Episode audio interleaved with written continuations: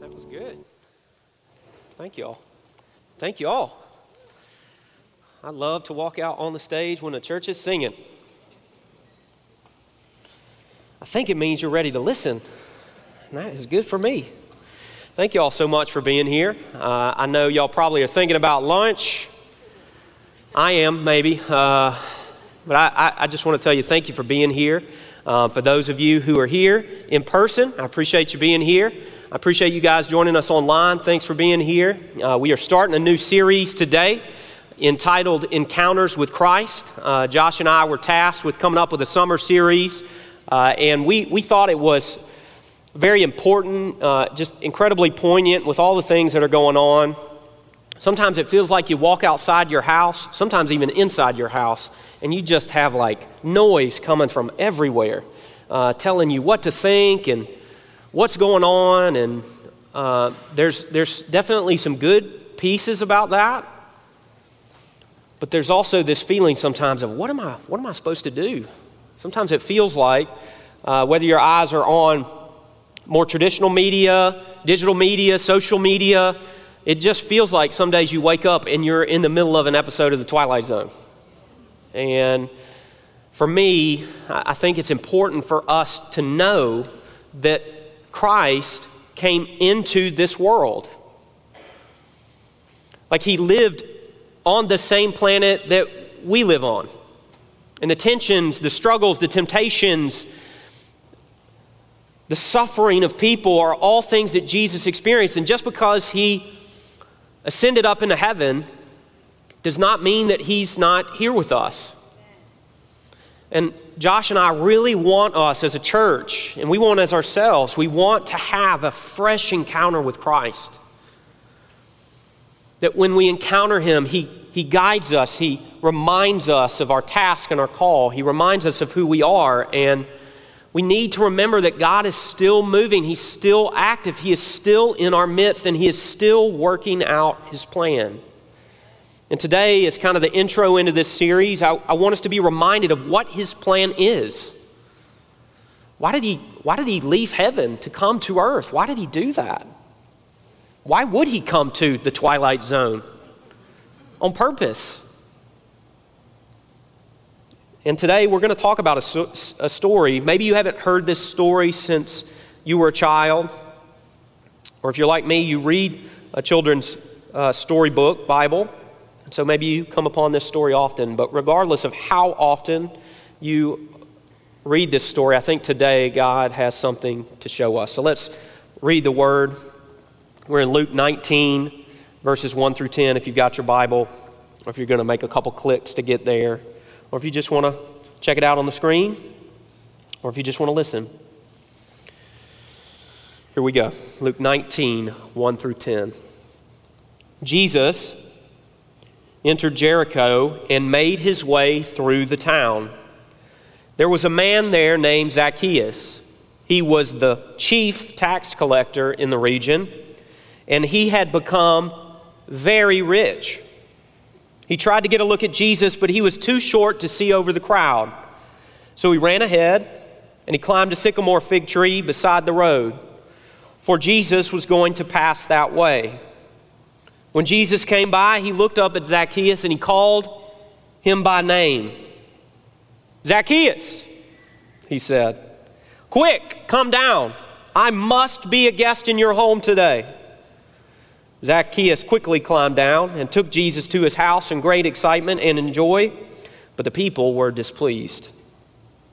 He has gone to be the guest of a notorious sinner, they grumbled.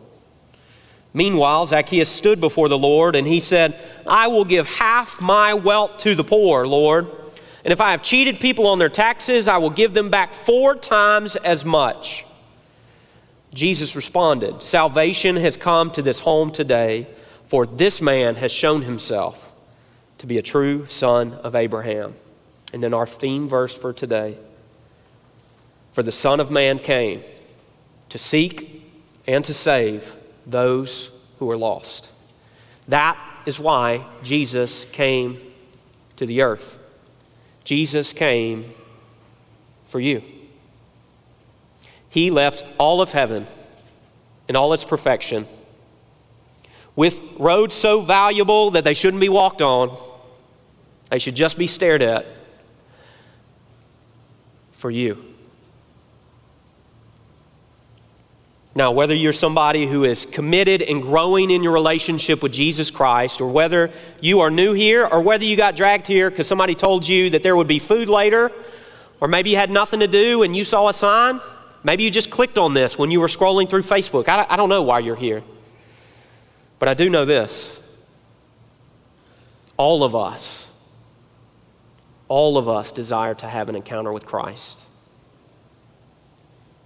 But when it comes to having an encounter with Christ, we've got something to do. There, there are parts that we play. We, we can do things to have an encounter with Christ. And that is what today's story is about from Luke chapter 19. And that is what our series is about. When people encounter Jesus, they change. As simple as that. And so today we will see what an encounter with Jesus looks like. An encounter with Christ includes confronting obstacles. Confronting obstacles. That's your first point on the outline. Verses 1 and 2. Jesus entered Jericho and he made his way through the town. There was a man there named Zacchaeus. He was the chief tax collector in the region and he had become very rich. Now, Jesus, the scriptures here are saying he was on his way to Jerusalem. He had set his eyes there, Luke said earlier. Does anybody know why he was going to Jerusalem? Please let me just give you a hint real quick. It's very important. Passover. And what is actually going to happen at Passover? What's going to happen there? Come on, guys, what's going to happen there? it's Jesus. He's going to be betrayed. He's going to be handed over. He's going to be arrested. He's going to be set to trial. And ultimately, he will be crucified. And earlier, he set his eyes towards that. He knows what's coming. He knows where to go. He knows what to do. That is where he's going. But everything that Jesus does is intentional. Everything. So when he makes a stop somewhere, it wasn't a random chance. He's going there to see somebody. And so this is Jericho. Now, earlier we see in, at the end of chapter 18, we see Jesus coming to see a blind beggar. And he heals him. And as he's continuing to make his way through the town, people hear. And this man, Zacchaeus, wants to see him. So I want, to, want you to check out uh, where Jericho is on a map. I want to explain to you the kind of place that it was. Now, Jericho was in the Jordan Valley, and which means it's going down. You're going down. You're lower uh, when it comes to sea level, but it was not as low as the Dead Sea. But it's beautiful. In fact, the winters there are very warm because it's protected from a lot of the things that are going on everywhere else. It's very warm. And Herod saw this, he knew it. And so what he did was he decided to build an incredible, amazing palace there. And he called it his winter capital, which basically meant it was his vacation house when it got cold, okay? It had bathhouses and steam rooms and pools. I mean, it was immaculate, okay? Jericho was also special because it had incredibly fertile soil which meant plants could grow there. But because it was warm during the winter, rare and expensive plants could grow there. Which meant not only was Jericho known for its money because the king decided to adopt it as his winter resort, but it was also known for its money because of the soil and the climate. Okay? So, why is that important? Why is all that stuff important? Because Zacchaeus is mentioned here, and he was mentioned in two ways. Jericho must have been a place that had a lot and lots and lots of money. Lots of money. And Zacchaeus, being the chief tax collector, a phrase that's not used anywhere else in the entire New Testament, meant that Zacchaeus wasn't a regular tax collector. Now, what do we know about tax collectors? People hated them. Why'd they hate them? We don't like anybody that takes taxes from us, one. Uh, so they're the person that does it. But two, they were put in place by foreign government. And they were put there to take the money from these people and prop up the foreign government, which is never a good situation. Okay? In addition to that, though, these, these tax collectors had a quota that they had to meet. And all of us know this. We all got jobs, we got stuff we got to meet, right?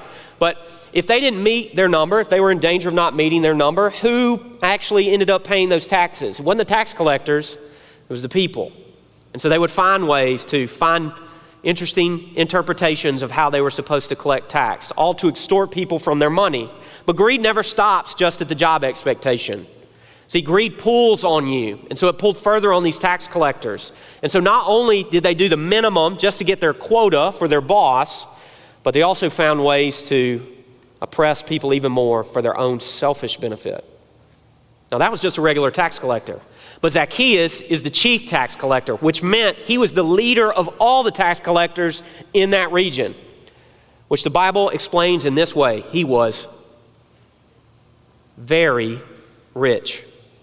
Now, I did not love grammar growing up. I don't know if you love grammar. There are people I meet and they love grammar, and I honestly just think they're a little weird, okay? But that's okay. That's my own judgment. I'm, I'm trying to confess it and grow, okay? So, but I just remember, and if you got little kids, you know this. When they start writing papers, they kind of add words in that really don't mean anything so that they'll meet whatever the teacher told them to do. Y'all know what I'm talking about? And so they'll start saying, like, everything is very or this is much. And you're like, you could have just said, like, the regular phrasing, right? Well, the Bible doesn't do that. In fact, the word very is not used very often, okay? In fact, you struggle to find the word very because these authors, when they wrote it down, it came from God and they write specifically what God wanted them to say. And so this word very is important because it's not used a whole lot. Which means Zacchaeus wasn't just regular rich, he was extra rich. He was balling, okay? Now, if you're a little older, that means the dude had a significant surplus of cash, okay? So it's important for us to understand that. Why? Because what does the Bible say about a rich man entering the kingdom of God? Well, I'll remind you, yes. Matthew 19 24, that's good. It is easier for a camel to pass through the eye of a needle than for a rich person to enter the kingdom of God. Now, there's a lot of interpretation that scholars give about maybe this means like a gate opening up to a city, and maybe this is what Jesus is talking about. I'll just be honest with you. Most of the time, when Jesus used these visual illustrations, it was because they were visual. And so he's basically saying, this is how hard it is for a rich person to get in the kingdom of heaven. Try pushing a camel through the eye of a needle. I would say that that is impossible. Not like I could try hard enough to get a camel through there. I don't know if you've seen a camel. Julio, y'all took a trip into the Middle East to go to Jordan, right, on a mission trip. How big are camels? Big, huge, okay? Needles are not big, okay? They're tiny. So I'm not a genius when it comes to physics, but seems hard to me, okay? So, what Jesus was saying there is it is impossible for a rich man to enter the kingdom of heaven. But with God, all things are possible. Zacchaeus' position of influence, his material wealth, and his history of exploitation of people would all have been obstacles that he would have carried with him everywhere he went. And we're the same. Now, for some of us, it may not be that we're very rich, but we have time. Now, some of you are going, JC, I'm busier than ever. In fact, my mentor used to tell me never say that you're busy because 10 years from now, you will be busier and you will be disgusted at yourself for saying that you were busy 10 years ago, okay? Now, I know that, but I want to just give you some information about what our world is kind of going through, okay? So, apart from that discussion about how busy we are as a society, I want to just give you, unless you're Perry and you never use social media, okay? The rest of us have to struggle through what does it mean to use social media, okay? So, according to Pew Research, 49% of Americans say that they use Facebook several times a day. 45% say that they use Snapchat several times a day. 38% use Instagram several times a day. 36% YouTube, and 30% Twitter. Now, what's interesting about that study is not that all of us are using this several times a day. I think we kind of knew that. What's interesting is that doesn't say how many of those adults are using multiple of those platforms every single day? And I would guess that most adults use multiple platforms several times a day. According to the LA Times, during the pandemic, adults were streaming on average eight hours of content a day. That was nearly double what it was before the pandemic which meant even before our world got turned upside down, four hours a day are being streamed every single day. So it's kind of hard to say that we just don't have the time. But how we use that time, how we use our money, how we use our gifts, how we use our talents, all the things that God has given to us matters. Are we placing ourselves in a position to encounter Christ every single day? Do we isolate from others when it comes to our relationships? And I'm not just talking about the events you sign up to go to voluntarily, but the things that you have to do in your life. Like, do you isolate yourself when others, uh, when you're at the grocery store, uh, when you're going to see your kids play sports, when you're uh, going through your neighborhood? Do you find ways to not spend time with people? Are you proactively finding ways to spend time with others? What obstacles are keeping you, specifically you, from experiencing Christ? Do you know? Have you ever sat down and asked yourself, what are the things that are barriers for me having an opportunity to encounter Jesus Christ in my life? But not only do you know what they are, do you have a pathway towards doing something about it? We need to replace these habits that may distract us or keep us from pursuing Christ. We need to replace them with habits of opportunity, we need to spend time in God's Word. We need to spend time in prayer. We need to spend time with other people who are followers of Jesus. We need to spend time with people sharing the gospel with them. But do we make time for those things? These are all internal to us. All of us have different jobs, different routines, different family structures, but we've got things just like Zacchaeus that we carry with us every single day. What are we doing about it? Not only do we have to wrestle with the obstacles that are inside of us, but we also must resist opposition from others. Verse 3. I love this picture. He tried to get a look at Jesus, but he was too short to see over the crowd. Now, I love this because Zacchaeus is trying to see Jesus. Now, if you're like me and you grew up in church, you know this story and you even had a little song to memorize it, which was Zacchaeus was a wee little man, and a wee little man was he. He climbed up in that sycamore tree for the, for the Lord he wanted to see. If you grew up in a Baptist church, you probably said Savior, whatever. Uh, he wanted to see Jesus, but he was short, so he climbed up in a tree. Now, I, I want you to understand it's not as simple as just that. Uh, now, I know we, most of us, a lot of us, hadn't been in crowds for a while, okay? So if you go into a crowd, you know sometimes you get a bad seat. You ever been to a movie or a concert or a sporting event where your seat's just not real good? And you find yourself like moving, or then a tall person with a hat comes in, and you're like, oh my gosh, what am I going to do? Right? Anybody ever been there? You can raise your hand. Those of you who are tall, put your hands down, okay? Never want to see you do that again, okay? Uh, but Zacchaeus wanted to see Jesus, right? And he had to find a way around the crowd. But here's what's interesting about the crowd, and sometimes what we forget in reading through this story this crowd does not like Zacchaeus. He's a baller in their town, but he's a baller because he exploited people. And so, do you think when Jesus is coming to town, everybody wants to see him? And you think when wee little Zacchaeus comes up to the crowd and he's like, hey, like, hey, let me by. Can I, can I get by? What do you think the crowd is doing? Absolutely, Zacchaeus. Please proceed in front of me to see the Savior of the world, the man who is healing the blind and the deaf. Absolutely come past me. Do you think they're doing that? No, absolutely not. In fact, I imagine some of them, because there's a crowd around, people do things when crowds are around that they may not do when it's just one on one. Maybe there's a little bit of shoving. Maybe the tall people follow him around and they just stand in front of him every time. I don't know what happened. I just know this crowd was not for Zacchaeus. And more than likely, they were for themselves, and they wanted to see Jesus too. But Zacchaeus didn't let the opposition from the crowd stop him. In fact, the scripture said, and a, a, guy pointed this out to me after the first service, he ran. He ran to see Jesus. He could not miss him. And so he ran. Now, I want to show you this is what a tree would have looked like that Zacchaeus would have climbed.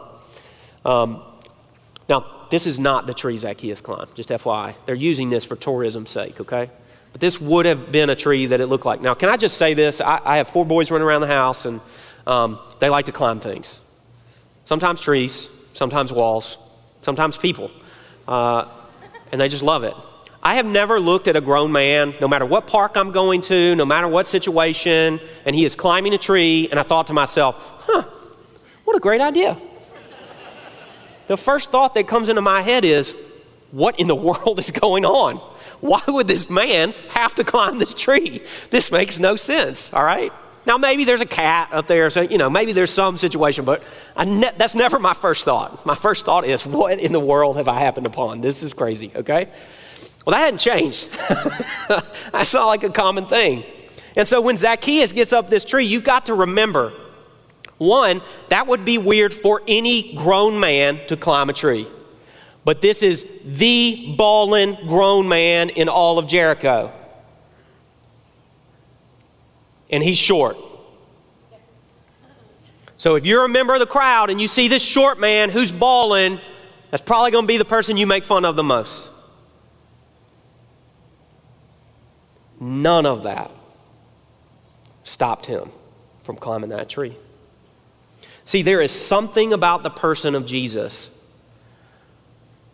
that compels Zacchaeus to climb a tree so he might catch a glimpse of Jesus. But see, it's not only people that oppose us. Sometimes we just forget, like we forget, and it's been especially forgetful in the last year and a half. We forget that we have a spiritual enemy. In fact, Paul describes his opposition in this way in 2 Corinthians chapter 4 verse 4. He says Satan, who is the god of this world, has blinded the minds of those who don't believe. I, I, I want you to hear this, hear this. They are unable to see the glorious light of the good news. They don't understand this message about the glory of Christ, who's the exact likeness of God. Why is that? Because Satan is opposing them. It's so important why we pray. Because we're involved in a spiritual battle. You know, the last year and a half, we're told this person's my enemy, this person's my enemy, this person's my enemy, this person's my enemy. And I don't want to neglect the fact that there are real people enemies out there. Okay? I don't want to neglect that. But man, when you can sometimes just sit down and talk with somebody, and you can ask questions and you can listen, and you have the right heart to want to come to understanding, which the gospel says should be a desire of the heart of a Christ follower, 99% of the time you can come to agreement. 99% of the time. I truly believe that. I've been in lots of disagreements. Some of my own I've started, some of the own I got brought into, okay? But when you can listen and hear and ask good questions and try to arrive at clarity, you truly can understand each other because we're all human beings made in the image of God. And if we're a follower of Christ, we should inherently value people that way. So we should be able to come to agreement. But Satan doesn't want us to come to agreement. He doesn't want us to know the glories of the riches of the kingdom of God. He doesn't want us to know Jesus. He doesn't want us to know forgiveness of our sins. He doesn't want us to know what it looks like to live in peace. He doesn't want us to know those things. And sometimes we just forget that, no, He doesn't want us to know, and He is actively, adamantly opposed to that in your life. He is opposed to that. It's why we pray. It's why we gather at 8, 8.15 in the morning. It's why we show up to church. We do that because we pray and we ask God to protect us from the onslaught of the enemy, to open up our eyes, to open up our heart, to open up our ears, and open up our minds to Jesus. And it is a spiritual battle worked itself out in the flesh of people. So I just want to give you a couple illustrations of this. Nothing serious, but a couple illustrations in my own life of what this looks like, okay? That way you don't have to be embarrassed if I call you out on something, all right? So, uh, listen, work's ramped up. In family ministry in the summertime, work does this. It doesn't do this. And so, like, where summertime may be a break for some of y'all, for us, it's the opposite of a break, okay? More things, more events, more ministry, and all that's great. Uh, it's just season of life, right? So you know and prepare for it as best you can, okay? But in addition to that, in addition to having four boys at the home, a wife who I dearly love, uh, I also am in school right now, and I got a ton of things going on. In addition to the fact that I'm a follower of Jesus, and that comes first. I have habits that, that fall into that. So uh, usually I try and go to the gym in the late afternoon. And for a lot of the time in the year, that works, okay? Apparently, pushing heavy things is something that works with me, okay? It, may not work with you. This is not a go to the gym practical application, okay? But for me, that is a practice that I have in my life. Well, for a couple weeks, with meetings and extra stuff, like at that time, just it got sucked up by people, okay? So I thought, you know what? I'm gonna get around this obstacle. I'm gonna wake up so early, nothing can happen. I'm gonna wake up before Jesus wakes up. That's what I'm gonna do, okay? Now, Jesus is always awake, okay? It's just a joke. But so I woke up, got my gym clothes on. I'm rolling. I mean, it's like five o'clock in the morning. My family is dead asleep. Okay, so I'm walking out the door, and right when I pass the staircase, all my boys sleep upstairs. When I walk past that staircase, I hear the most terrifying words in the world when everyone is asleep Mom! Now, I'd be lying if I told you I was not tempted to continue walking out that door, knowing that they called mom's name. They didn't call my name but I did not. Turns out one of my boys had an upset stomach, okay, which meant gym time. Now, again, that wasn't his fault. That's not a big deal. But in those moments when you put together a proactive plan and you're trying to get around those things, it just sometimes feels like things aren't working out in your favor. I'll give you another one. I had a couple uh, uh, days where, like, really tense meetings back to back. Now, I know you're thinking, churches never have problems. People are always happy. Can I just tell you, I have never received a phone call from anyone who said, I want to meet with you, and it didn't involve a problem. No one ever says, like, hey, can we meet? Everything is great, and I just want to tell you it's all awesome, and here's some nice words to say that everything is going great. That never happens. Now, that probably isn't everybody's life, okay? I know what it looks like when bosses call you into meetings and you didn't know about it beforehand. Okay, I get that. But it's like a couple days back to back of that, okay? I need some sleep. It's like, those meetings, extra time, you just, okay, you see it in yourself, okay, I got to get to bed early. Got four boys at home. Okay, can we do can we make this happen? Okay, so we got them all to bed and they're all sleeping. And we're like, Whew, I'm gonna get to bed early. So I do, I get to bed early. 1240 at night. Why do I know that? Because I got woke up. And I looked at my phone. It was 1240 p.m. or a.m., I guess, at that point. Anybody want to guess what happened? It wasn't a child. My electric toothbrush turned on. It's a push button electric toothbrush. Not only did it turn on, I place it right next to the sink, it vibrated because it's an electric toothbrush all the way over into the sink, which made a speaker, which made it reverberate through the entire house. I wake up at 12:40 after I had been praying before I went to sleep. God, please let me get some good rest tonight. Please let me get some good sleep tonight. I got to recover to get to these meetings the next day. And I woke up, and the first thing I did, now I don't always do this, the first thing I did was smile. I laughed, and I said out loud, I know what you're up to. Satan was opposing me. Now, y'all can think whatever you want to. If he touched my electric tooth, I don't care about any of that, okay? I just don't. I'm not going to analyze that. Here is what I'm going to tell you. In that moment, which I wish happened more in my life, in that moment I reflected on, I don't have to get so frustrated that I was woken up.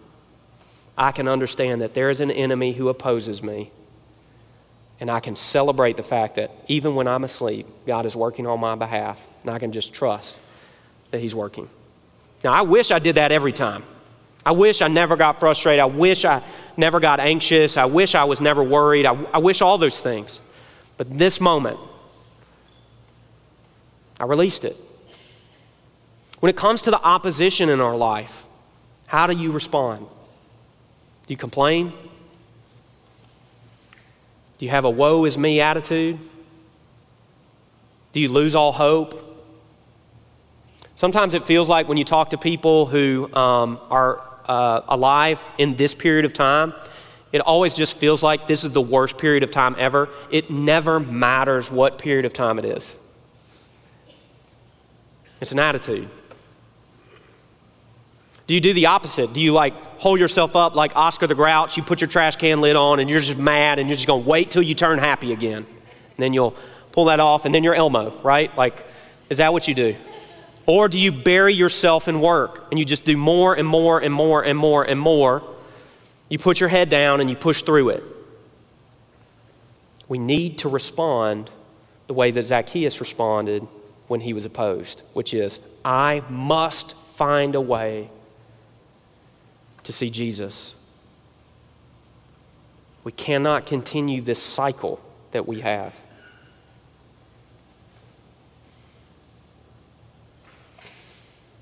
After we deal with our own obstacles, and after we resist the opposition from others, we also must seize the opportunities that are in front of us.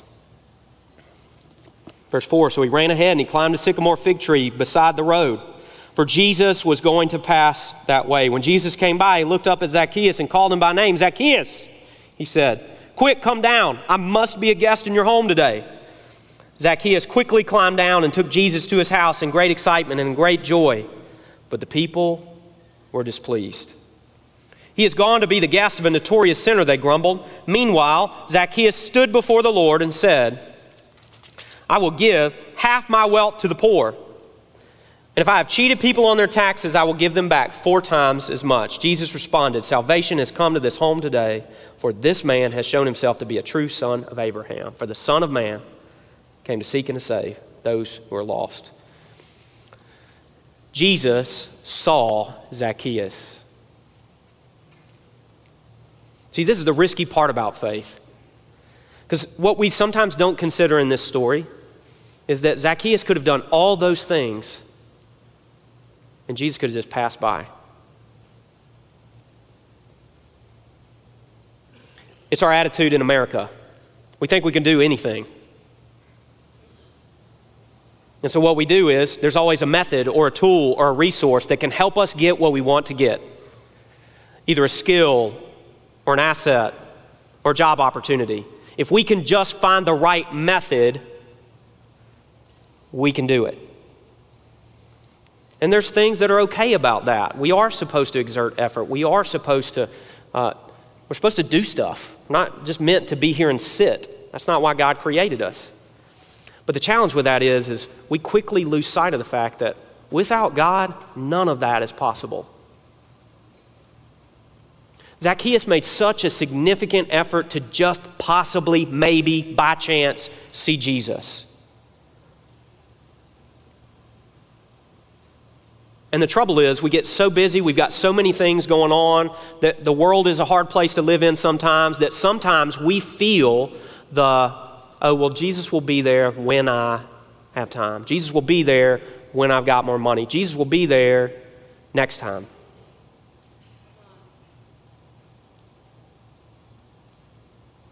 And forgive me because I get a little excited about the fact that Jesus sees us, but that can't be our attitude. We just cannot live our life that way.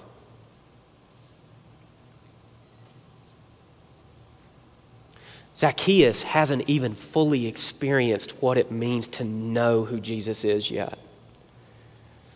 And he undignifies himself, he climbs a tree, and then he's Jesus coming to my house? Now, why was this such a big deal? Well, Jesus initiated to Zacchaeus. Zacchaeus wasn't yelling at Jesus. In fact, he probably didn't want to yell at Jesus. He probably just wanted to peer and peek at what was going on. He didn't really know who Jesus was at this point. But see, Zacchaeus was super rich, very rich, the Bible says. And Jericho was a rich place. So, Jesus, the house that he said he was going to come to, would have been an incredible house. A house that everyone notices when they walk by. And so that house wasn't just a house. See, it represented to the Jews oppression, it represented to people in Jericho extortion, it represented thievery. Why would Jesus go to a thief's house? Why would Jesus show up to somebody who has everything? Why would he do that? And what I love about this is we don't get a picture of what Jesus said to Zacchaeus.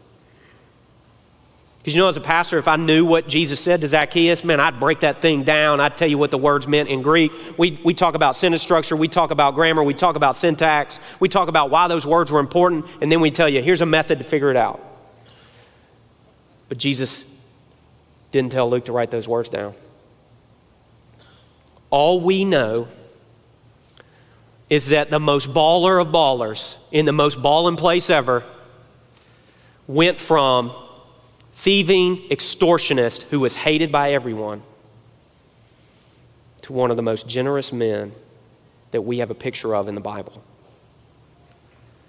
After one dinner. Now, I don't know if that seems preposterous to you. It does to me. In fact, I would even make the argument almost like a camel passing through the eye of a needle. I think Luke left out the statements that Jesus would have made, the questions he would have asked on purpose, because it's not just the words of Jesus that matters. It is who Jesus is as a person. And when he sees you, when he locks eyes with you, when you truly have an encounter with Jesus Christ, you must change. Zacchaeus also gives a practical picture to us of what it looks like to confess your sins. See, Zacchaeus didn't just confess the part that we would all recognize, which is that he robbed people. He stole from them. He extorted them on their taxes. He does confess that. But he also confesses that everything he has belongs to God. And he had been stingy with what God had given to him. It wasn't just what Zacchaeus did, it was also what he had refused to do. And he confesses both of those things. He confesses that he's going to give half of his wealth away. He confesses that he cheated people on their taxes and that he's going to pay them back four times the amount he cheated them. You know, I'm not crazy at math, but that seems like a whole lot of money to give away. Like a whole lot. It's also interesting to me because earlier in Luke, we hear about the rich young ruler. And he asked Jesus, What must I do? And Jesus said, Sell all your possessions. And the man walked away sad. Zacchaeus didn't give away all of his possessions, and yet Jesus was pleased. This shows us that Jesus is not concerned about you checking off a box, He's concerned about your heart. He's concerned about what is going on in you. These two confessions show us that we should reflect on our own sins. We should ask God, if we can't name our own sins, to, to show us who we are. And Zacchaeus, encountering Christ, not only became aware of how much he had cheated people, but also that God owns it all. And that because he owns it all, I'll do what he wants with it. God's Spirit will move us to repair relationships when the Spirit nudges you, you should respond, and you should respond immediately, and you should respond quickly. In fact, when it talks about people coming to church and worshiping God, it says if you have a relationship in your life that is not right, drop everything and go to that person and try and fix it immediately. Because it impacts your worship. It not only impacts your worship, it impacts the witness of Christ in our community. And it matters to God that your relationships are right. It matters to him. In fact, we were preaching a message on marriage a few years ago. I was preaching, and a lady got up and walked out when I started talking about submission. So immediately I was going, whoops, sorry, uh, be praying for her. But you know what? I heard from a friend later the reason why she got up is because her relationship with her husband wasn't right and she was going to fix it because that's what we had talked about that day. That's faith. Confession is supposed to be an ongoing practice for us as followers of Jesus. It's not just a one time act when we become a disciple of Christ. In fact, sometimes it's the burden that we carry.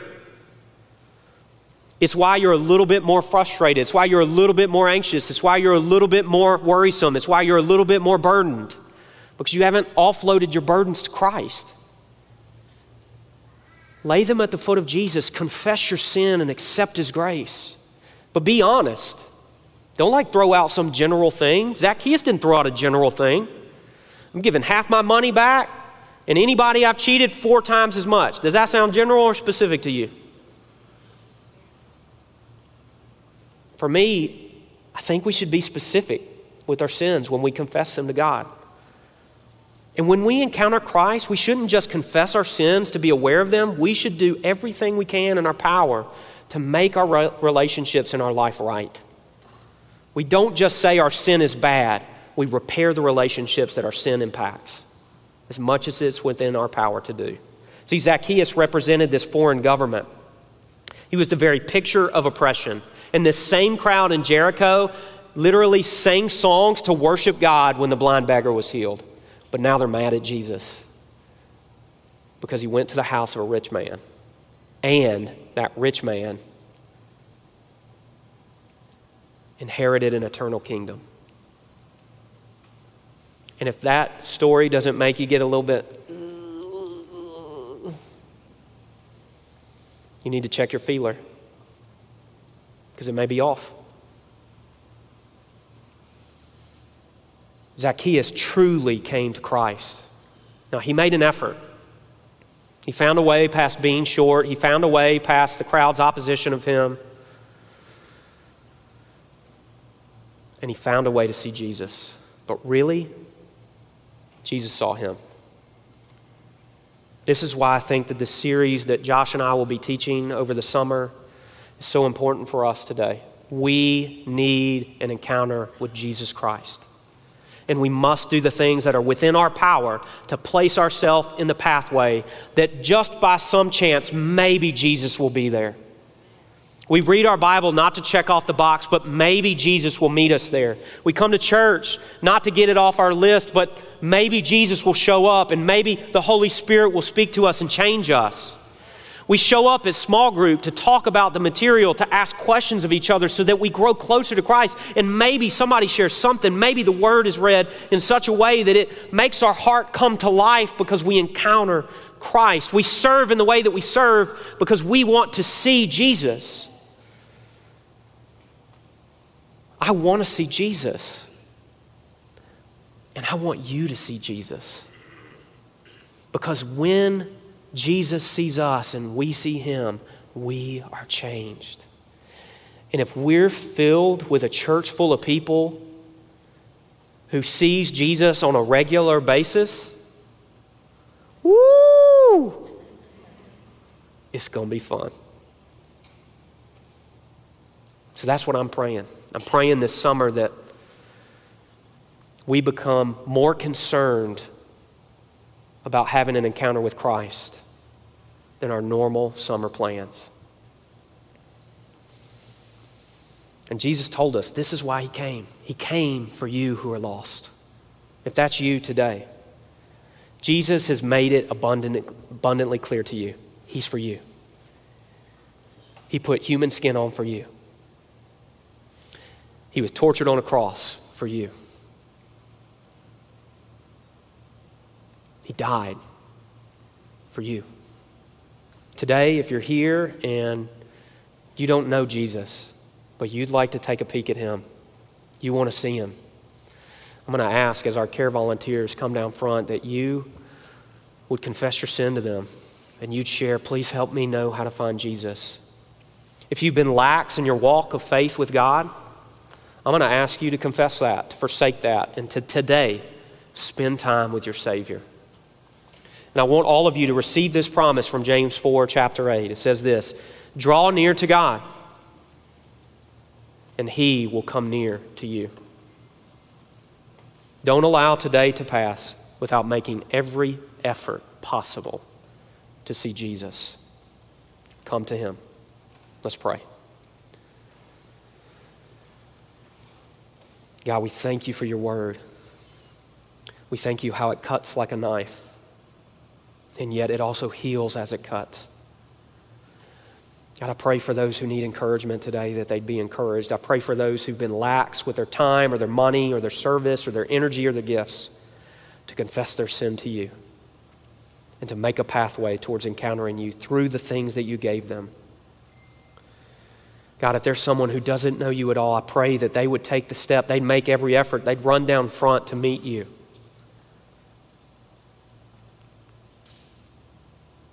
God, we thank you for your love. Make us a church that encounters you on a regular basis and to take our encounters with you and share them with the world. It's in the name of Jesus Christ we are able to pray these things. And all God's people said, Amen. Thank you all for being here.